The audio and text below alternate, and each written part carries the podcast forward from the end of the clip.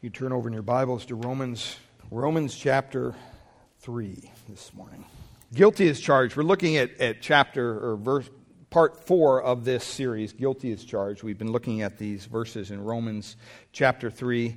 And uh, I was reading a couple messages on this text last week, and I found one by Ray Stedman, who used to pastor a church down Peninsula Bible Church wonderful man of God, has since gone to be with the Lord, but had a wonderful teaching ministry there.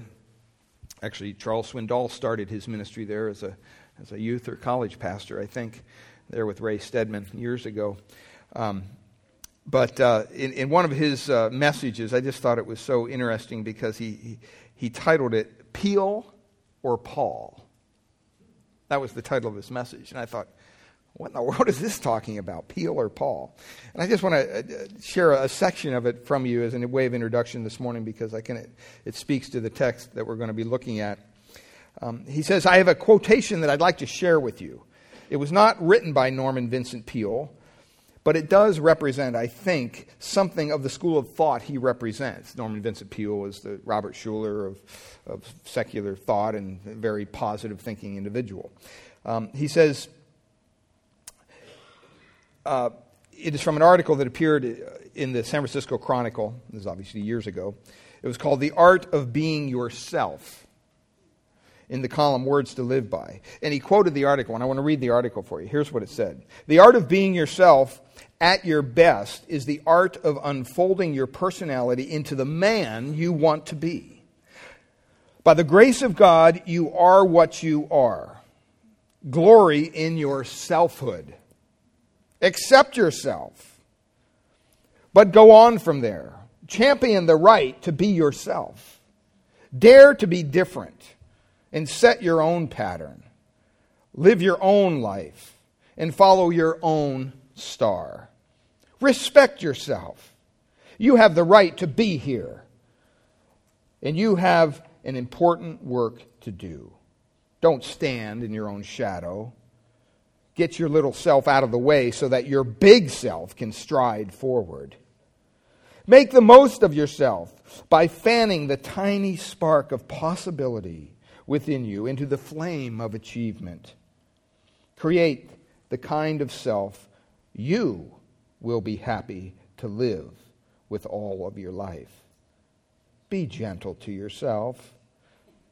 Learn to love yourself, to forgive yourself for only as we have the right attitude toward ourselves can we have the right attitude toward others. Now, pieces of that sounds rather appealing. If I had to say what they appeal to, they probably appeal more to our flesh than our spirit. But parts of what I just read are true.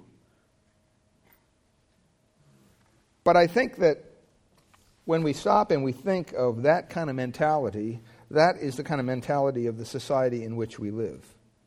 And when you place those words, and this was where he got Peale or Paul, alongside of the Apostle Paul's words out of Romans, specifically, specifically chapter 3, it's like night and day. There's a big difference. And so, in his message, and that's all we're going to read of his message, but in his message, he appeals to his people. Are you going to listen to Peale, Norman Vincent Peale, or are you going to listen to the Apostle Paul? So, with that in mind, let's read our text for this morning Romans chapter 3, beginning in verse 1, or beginning in verse 9. Romans 3, beginning in verse 9. What then? Are we any better off? Not at all. For we have already charged that both Jews and Greeks are under sin, as it is written. None is righteous, no, not one. No one understands. No one seeks for God. All have turned aside. Together they have become worthless. No one does good, not even one. Their throat is an open grave. They use their tongue to deceive. The venom of asp is under their lips. Their mouth is full of curses and bitterness. Their feet are swift to shed blood. In the paths, in their paths are ruin and misery, and the way of peace they have not known. There is no fear of God before their eyes. Now, we've been looking at this text now for several weeks, and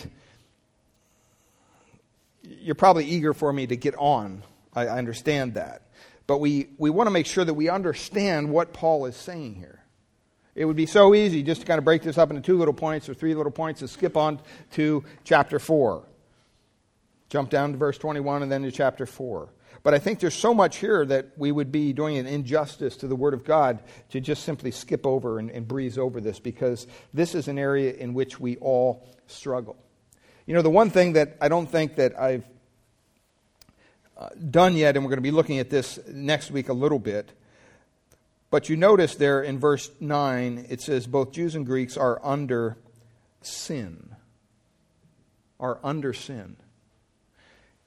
And up to this point, I don't know if I've defined sin for you. What is sin? Because it's, it's key to our understanding this whole theology of total depravity, this whole thing that Paul is sharing with us that there's nobody good. What is sin? If you ask the, the average Christian, what is sin? They would say, probably missing the mark. Okay, they've been taught that in Sunday school class. Um, it's missing the standard. It's something that we do that displeases God. That would probably be the vast amount of definitions that you would get from people if you just asked them in the average church today.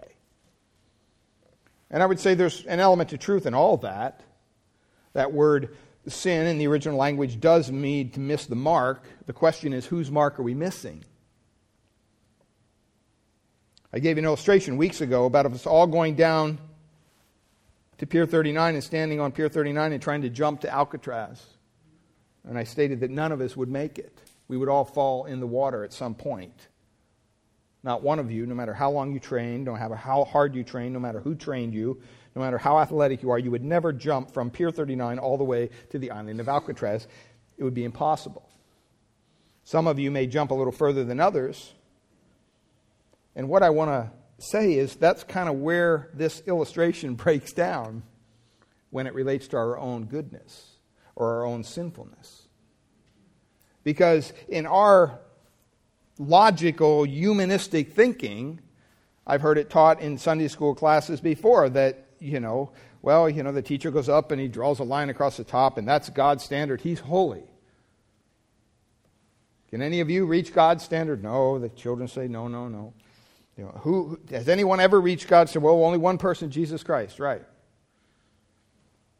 Has anyone tried to reach that standard? Oh, yeah, you know, and so then they start to draw these vertical lines up to God's holiness, and each one may be a little longer than the other one.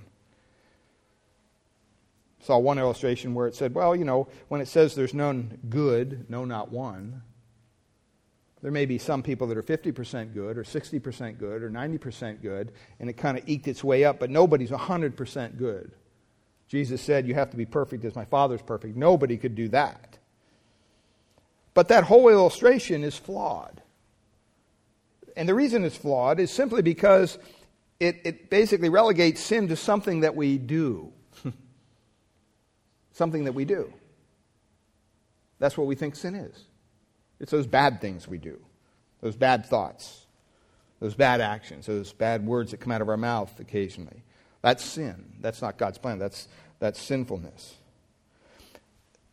I want to change the definition of sin from something that we do to something that we are.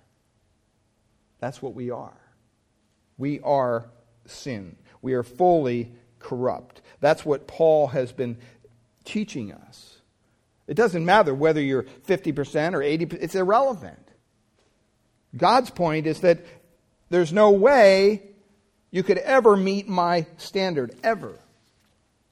And that's what we've been looking at. We've looked at the, the question, are we better off? And we talked about the Christians there.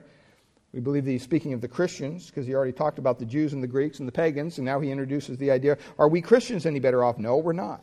And then he uses God's word in verse uh, 10 there. He says, as it is written, and he uses God's word to convict their hearts. If anything's going to convict our hearts, I hope it's God's word. And so he begins to share about the sinful heart. And there's three elements that we've been looking at the moral nature. He says, None is righteous, no, not one. Righteousness can only come from God. There's only one way to get righteousness it's through the Lord Jesus Christ. And then the second thing we looked at was the sinful mind. Not just the moral nature, none righteous, but the sinful mind. The idea that no one understands. And we looked at this last week. And you may say, well, I understand quite a bit about you. No, spiritually, in your own humanness, you cannot understand spiritual truth. That's what the Bible says. The sinful mind does not understand the things of the Spirit. Well, today we want to look at the third element of this sinful character that makes us up this sinful heart, and it's the idea of the captive will. Because he says there in verse 10, as it is written, none is righteous, no, not one. Okay, that's the, the moral nature. No one understands, that's the sinful mind. And then we have the third indictment here no one seeks for God, the captive will. And we spoke a little bit about this last week. But the idea that no one seeks for God. And we have to not just think about this in human terms. Because if we do, we're going to conclude that which is contrary to Paul's teaching. Because as you look around, I'm sure you have friends and family members and, and different folks that are around that will say, oh, they're seeking for God. They're seeking for God. Look at all the different world religions. All these people you know, they do pilgrimages, they do all these things, and they do them all because they're, they're seeking after God. Doesn't the Bible say that we seek God? Doesn't the Bible say that when man surely seeks Jesus, that he'll find him? Can you say, He that seeks will find? Matthew 7, He that knocks, it'll be opened. Doesn't Hebrews chapter 11, verse 6 say that God is a warder of them that diligently seek Him?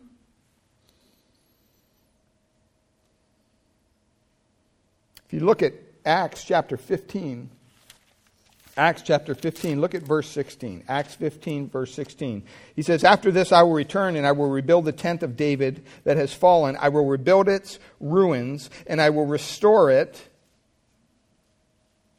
and the remnant of mankind that they may what? Seek the Lord. Well, wait, you just said nobody seeks the Lord.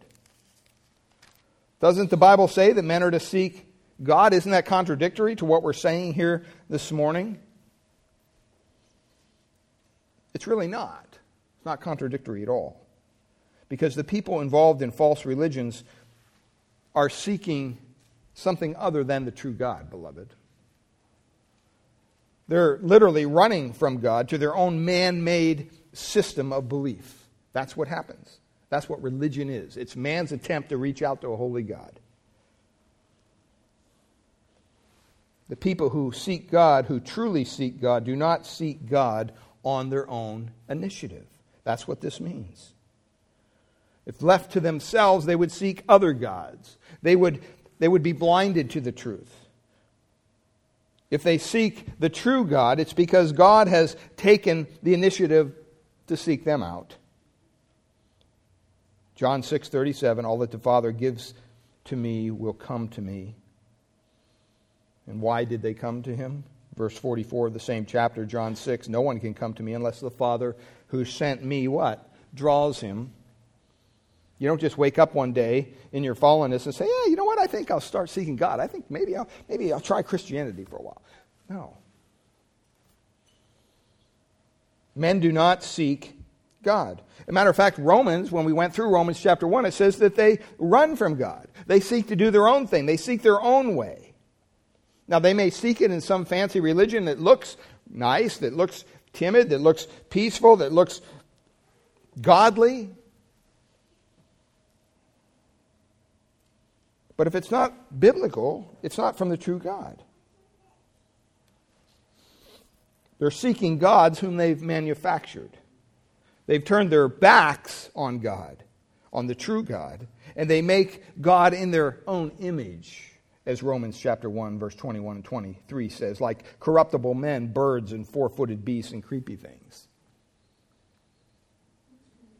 See, so men who go through this religious path are not running to God, they're literally running away from God.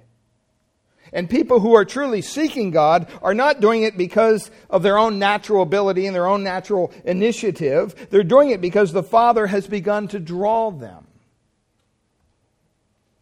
Because men naturally don't seek God. How could they? As we've been studying, they're what? They're dead. right? They're dead. A corpse doesn't seek anything. A corpse doesn't seek to be released from the casket. A corpse doesn't seek a glass of water. A corpse doesn't seek a fresh breath of air. It doesn't seek anything. It's dead. It's dead. It's blind. It's deaf. It's dumb. It's mute. It's, it's, it's just a corpse. And if you think that, well, that, that may go for everybody, but I'm, I'm a little different, no. That's why he says, no, not one. No one seeks for God. That's a very broad statement, but it's a very precise statement.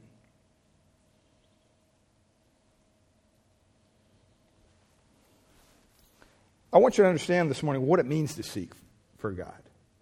Just give you a little bit of information on what it means to seek for God. What does it mean to seek after God? Because when we think about that in our churches, we think of people who are seeking out what? Salvation, right? That's what we think. But to seek God is, is more than just seeking out God for salvation. Look at Psalm 16. Back in Psalm 16.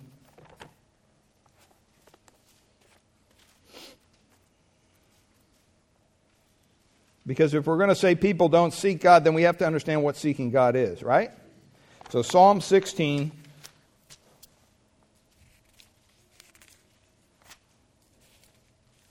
This is what David meant in Psalm 16, verse 8. Psalm 16, verse 8, David says, I have set the Lord always, what?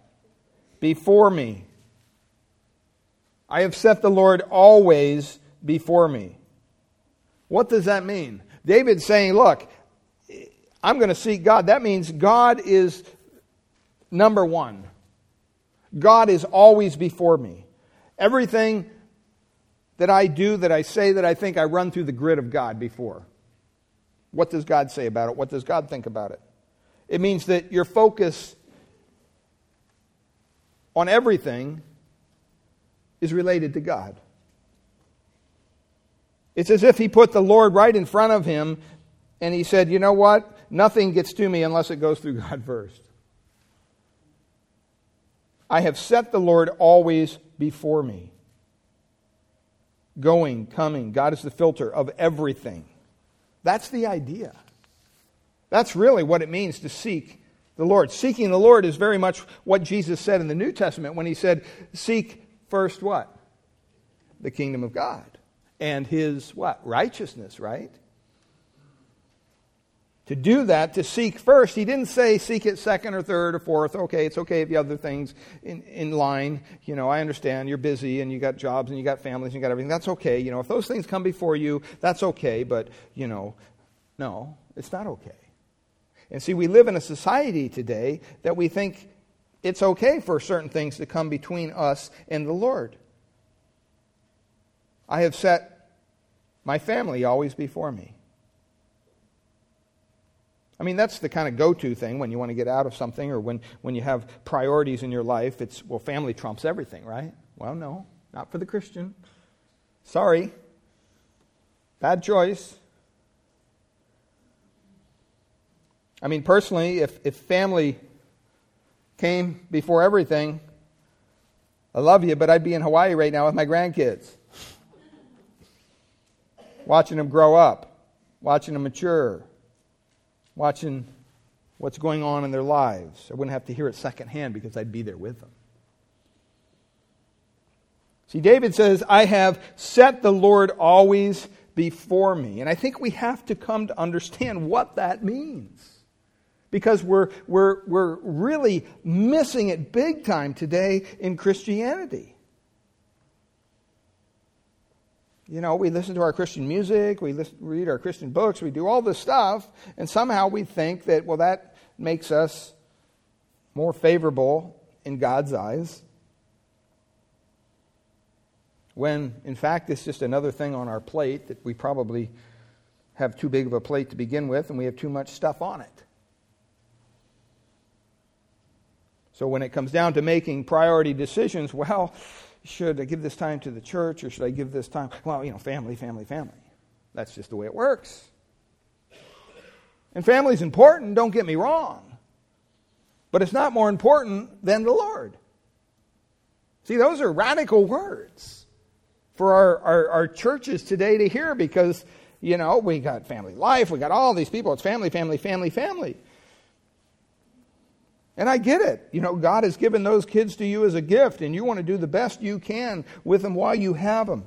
And it's a priority. Dads to instruct your children, moms to, to, to do the, the stuff at home that you need to be doing so that the Lord could use you as parents. But don't you ever allow that to come in the way of serving the Lord or, or the Lord in general. Because David says, I've set the Lord always before me. What about your health? What about your health? Have you set that before you instead of the Lord? Dear brother uh, Don Castanelli, he's back in the, the hospital, his Crohn's disease, and he, uh, had the opportunity to pick him up and take him to the ER several times and stuff. And in our conversation, you know, I said, Well, I hope you're getting better this next week. He goes, Brother, I just want to be there on Sunday morning. I just want to hear the Word of God. I just want to be with the brothers and sisters. He has a desire to be here. And I'm thinking, if I felt like you, man, I'd be home. I wouldn't, I mean, coming to church would probably maybe be the last thing on my mind. And yet, that's not his attitude at all. Tells the doctor, man, if you can just get me better for Sunday, I'm good. And I thought, wow, what a desire. You know, even his health doesn't come before the Lord. We have to stop and we have to kind of reevaluate, don't we? What we're doing with our priorities. Look over at Philippians chapter 2, because this goes right to the heart of it, and then we'll move on here. Philippians chapter 2. And trust me, this is a message for me just as much as it is for you, okay? I'm not, I'm not, uh, I don't think I'm preaching to the choir, uh, but uh, I'm preaching to myself, so I know I'm not in the choir. Um, Philippians chapter 2 you know, this kind of just puts it in perspective. Lest you sit there in your religiosity and say, well, that, that may be other people, but no, no, no, no. I, I, I, I, I always seek the Lord. I always. Well, look at what Paul says in Philippians chapter 2, verse 21. Verse 21. He's kind of letting him know that I don't have anybody here to, to genuinely concerned for their welfare, he says in verse 20. And then he says this, and he's speaking of believers. He says, For they all, what? Seek God. Oh, no, it doesn't say that, does it? Whoops. It says, They all seek their own interests, not those of Jesus Christ. Wow.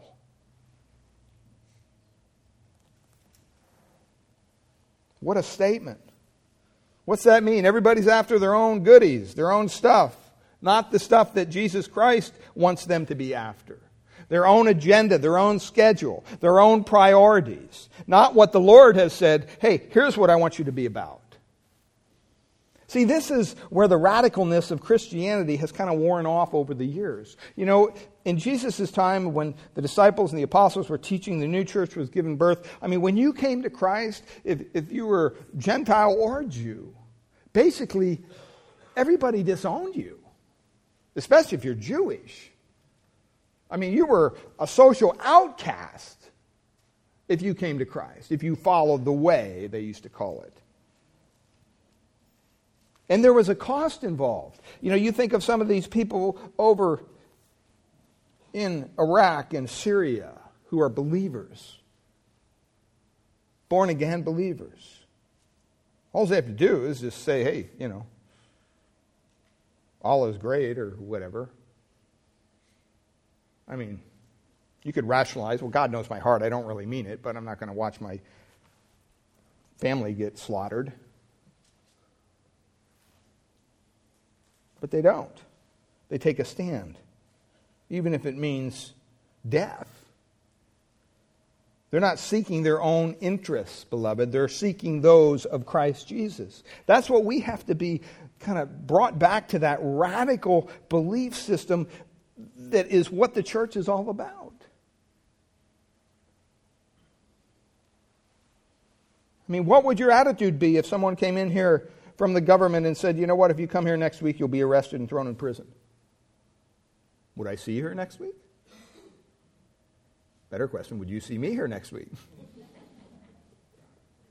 You know, we think of those things and we think, wow, okay, well, I'm sure, you know, I pray that God would give me the grace and the strength to do what would glorify Him in that situation, but I can't sit here and tell you, oh, yeah, that'd be a no brainer, that'd be no problem. I don't know. A lot to think about. A lot to think about. Think of Pastor Saeed over there in prison. Two years now. All he's got to do is say a couple words, maybe make a little apology and renounce his faith and move on. Come on. Sure God would forgive him for that. He forgave Peter, right? It'd be easy to rationalize that. And it's for the greater good. But I think Pastor Saeed is not there for his own interests, he's there for those of Jesus Christ. And he knows what the right thing to do is. We need to be reminded of that. I know our lives are busy. I know we get caught up in things. I know that we're not always perfect. We fall in sin. We do all sorts of things. We can come up with a myriad of examples to say, well, reasons why we shouldn't be following the interests of Jesus Christ. But in the end, they're all wash because God tells us to do that, and He wouldn't tell us to do something if we couldn't do it. See, that's just our default position. Our default position is to seek our own interests. It doesn't matter what, what, what it is, what it's concerning. Even in our own families, sometimes. I mean, sometimes my wife will, will ask me a question. And I'll say, Why are you asking me this? no reason. I'm just, but I'm, I'm suspect. You know, is there a catch here? What's going on? You know, why? Because I'm interested in my own interest. I'm thinking, wait, she's trying to get her way, and she's trying to get a way around this. To what's she doing? And I'm sure she thinks the same thing of me at times. That's the way relationships are. But it says in Philippians, they all seek their own interests, not those of Jesus Christ. You take that back to the psalm, it says, I've always set the Lord before me. That's what it means to seek the Lord. You set the Lord before you every day. You get out of bed, you set the Lord before you. God, help me do what honors you today. Help me to forget about myself. Help me to forget about my needs and my wants and all that and, and do what you have asked me to do. The problem is where our minds are so cluttered with all this other garbage, we couldn't see what the Lord wants us to do if He hit us in the face with it. There's a little poem, and it speaks of seeking your own interests, says this. Ladies, you'll like this. I had a little tea party this afternoon at 3. It was very small, three guests in all, just I, myself, and me. Myself ate up all the sandwiches, and I drank up all the tea. It was also I who ate the pie and passed the cake to me. So many times, beloved, that's how we live our lives. It's all about us. we have to focus, refocus. Paul is saying in Romans no one seeks God, no one seeks the Lord continuously, no one is righteous. I shared that with a Lord guy one time. He said, I've been seeking God all my life and I haven't found him. that's, that's exactly my point. You've, you've proved my point. You're not seeking God. You're seeking what you think is God. You're seeking religion. You're, you're seeking church membership. You're seeking whatever. Morality. Those things will not get you to God. Those things will take you away from God. We like to disguise our intentions of running away from God with religiosity so that it looks good. But when you get right down to the matter and you look at your own heart, what God wants us to do is to bring everything to Him. Everything, a full commitment. This isn't for the faint of heart. Christianity isn't some happy-go-lucky Jesus trail that you know you pick the flowers as you trip, you know, skip down the trail. That's not what Christianity is about. And there's going to come a day and time, I think, even in America, where you know what? We're going to have to own up to the fact that there's going to be persecution involved with our faith, with our personal faith. The unfortunate thing is, if somebody talks about us at the water cooler, we think that's persecution. Jeez. I mean, we're so far off the mark. And so that kind of covers the sinful heart, the moral nature. There's none righteous, the sinful mind. There's none that understands. And then lastly, the captive will. There's none that seeks for God. Not one. That's why, I mean, I understand their motives. I just question the biblical nature of what they're trying to do when churches try to dumb down a service to appeal to those who, in their mind, are seeking God. so you dumb everything down. You don't sing any hymns because they could be offensive to somebody or hard to sing or whatever. And, and you never mention the word sin. You never, you know, mention the blood of Christ or whatever. You don't want to offend someone. I mean, when you get to that point, in a church, you, are really not running toward God, you're running away. You're doing exactly the opposite of what God has called you to do. And it's all built on the premise that, well, yeah, sure, people seek God. No, they don't. They run from Him. None seeks God. The only reason that you're here this morning is because God wanted you here. I don't know what the condition of your heart is this morning. Maybe you hate God. Maybe you're trying to run away from God. You're not sitting in a good place if you're trying to run away from God because you're hearing God's truth. And the more you hear of God's truth, what happens is the more accountable you will be. The next thing I want us to look at, just in closing here this morning, is a sinful character. In verse 12, because he says, None is righteous, none understands, no one seeks God. But then he says, All have turned aside. All have turned aside.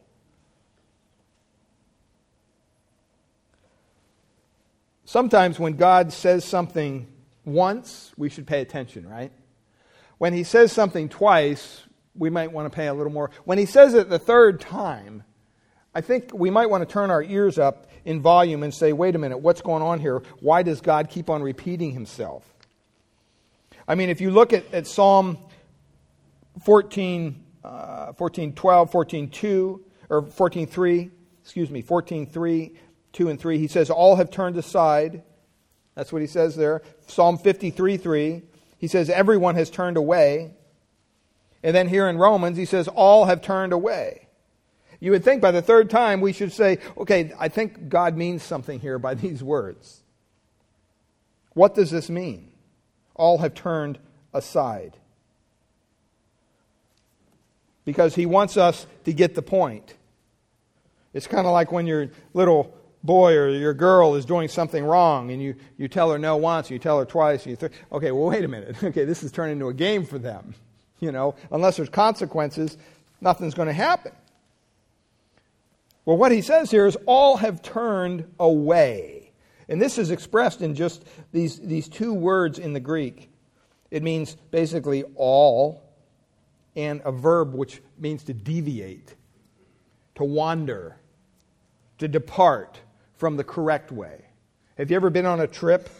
Maybe you had your GPS programmed and you thought, you know, we're a little hungry, want to get off the freeway and get something to eat, you know, and you go to get off, you know, turn back, you know, you turn, go around, you know, and starts shouting commands at you from the dashboard. You know, finally you're like, turn off, you know, trying to take a break here. We want to, we want to deviate from the path. Well, that's what people do in life. It says they deviate. And you say, well, what's the right way? Well, the right way is outlined for us in the opening chapter of Romans. It's to recognize God's eternal power, his divine nature, and then to glorify, thank, worship, and serve him. That's what he says.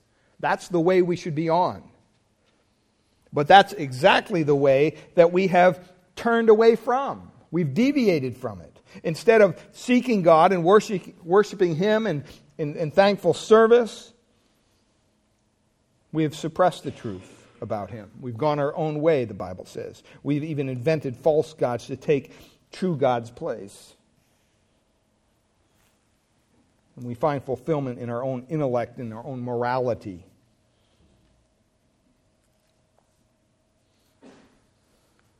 And you notice here, verse 12, it doesn't say some have, does it? It says all. All means all. That's what it means. It means every single one.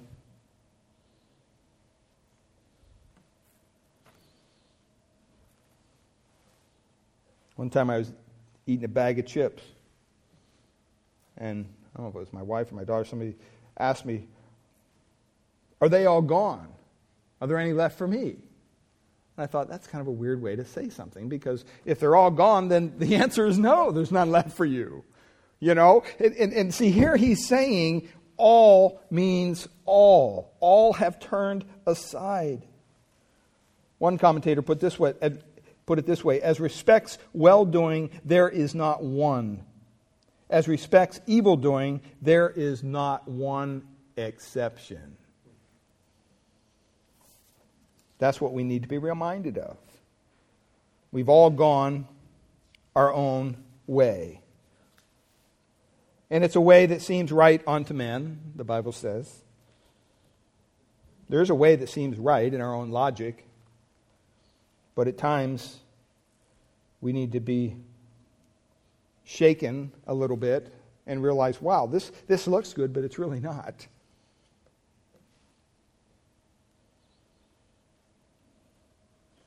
So he says, All have turned aside. They're going in the wrong direction.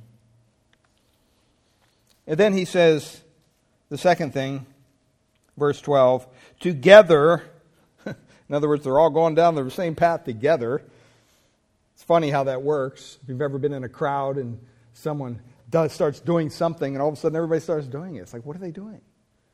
Remember, we were at a, a, a men's conference one time and, and it's kind of awkward. They had everybody stand up and I forget what it was, but I just didn't feel, I, just, I wasn't feeling it, okay?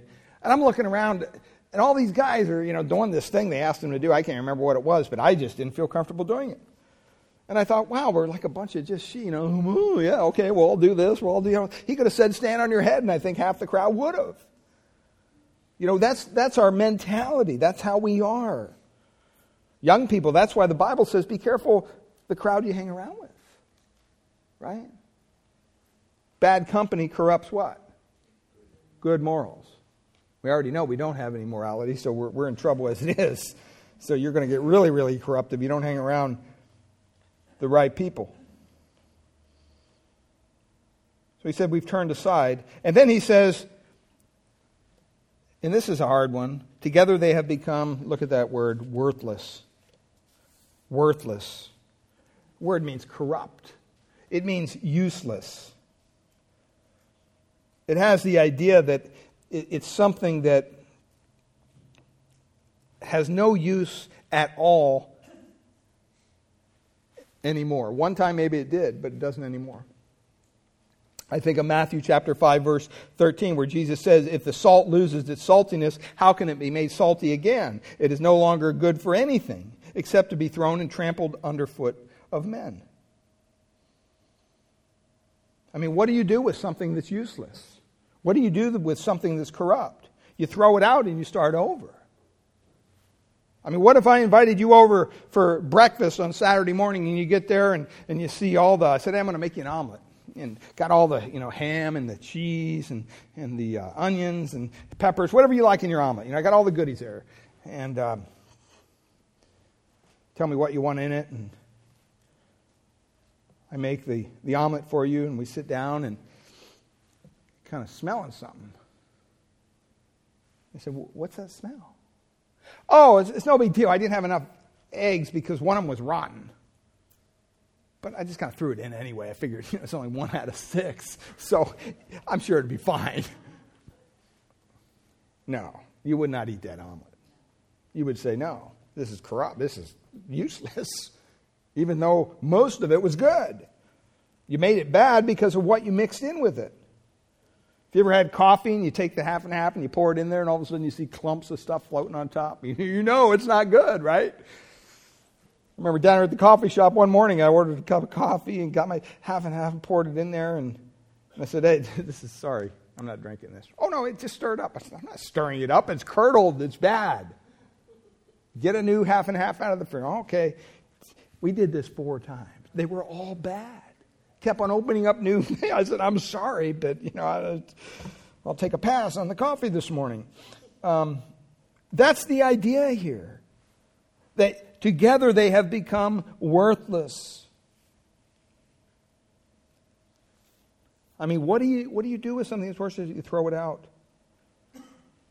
And I think that that's what we need to be reminded of. That's what we are. All of us are. We're all in this together. And then the last thing there, he says, no one, what? Does good. Oh, no one does good. Not one? No. Well, there's some people that do good. That's really relative goodness, isn't it? I want to show you a couple pictures, and hopefully you get this idea. I don't know if you put them up there yet or not. This was, these are pictures we took when we were over in Dubai. You look at those buildings, these are several thousand feet tall buildings. Go to the next one. This is them building them. You see the, the skyline back there. It's just amazing. I mean, the height of these things is, is overwhelming. Go to the next one. This is up on a building called the Burj Khalifa.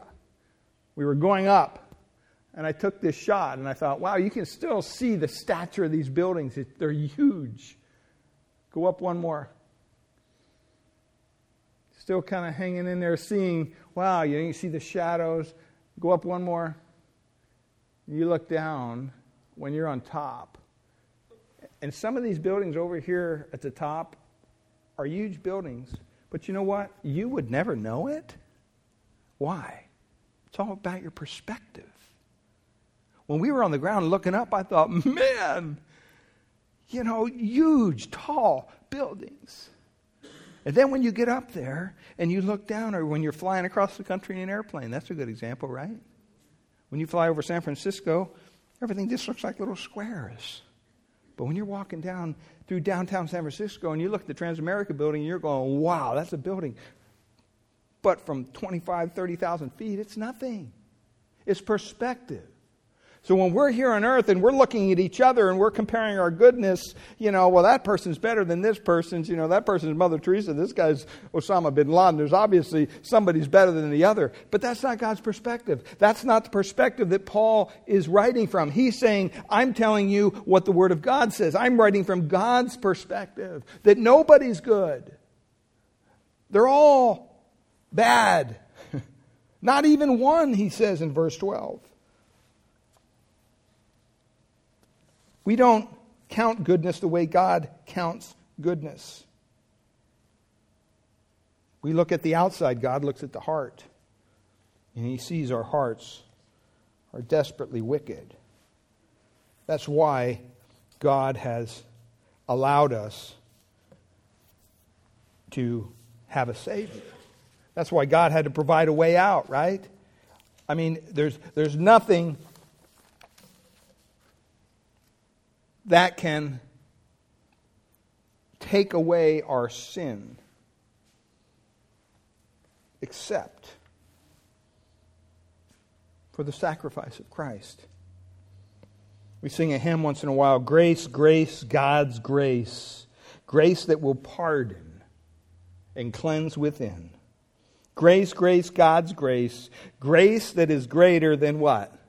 All our sin. See, that's the kind of grace that you need. Because God is pursuing you. He's, he's, he, he's, he's, he's, he wants you to come to Him. He's sought us out. He's given us understanding. He's given us a righteousness that's not our own. It's all available to us through Christ. All we have to do is take it. Father, we thank you this morning for your word. Lord, I, these verses are just, uh, they're simple, they're simple phrases, and yet the consequences of what they say are so devastating. It's really hard to get through them that no one's righteous, no one understands, no one seeks God, everybody's turned aside, there's no one that does good, we've all become worthless. And Lord, that really accentuates our need of a Savior. We need a righteousness that's not our own. That's why your word says that if we come unto you, that you'll take our burden, you'll take our sin, that your yoke is easy your burden is light. Why? Because after you come to Christ, it's not a matter of trying to make yourself holy. It's not a matter of trying to earn your salvation. It's not a matter of trying to make yourself look good. You know you're not. That's why you've come to Christ. And what a blessing it is to be taken up by that grace, have our heart transformed. And Lord, that's available to each one that's here this morning. You just cry out to God, Lord, be merciful to me, a sinner. I understand I'm, I'm not perfect. Therefore, I'm a sinner, and I need salvation. And I pray, Lord, that you would make yourself known to me in a real way through your word, through your people. Draw me by your Holy Spirit. Change me into what you desire me to be. That's a prayer God will answer. As we leave this place as believers, I pray that we will keep in mind that we need to share this good news of the gospel with those who've yet to hear it. Anticipating that you'll use us to draw all men to yourself. We thank you and we praise you in Jesus' precious name. Amen. Amen.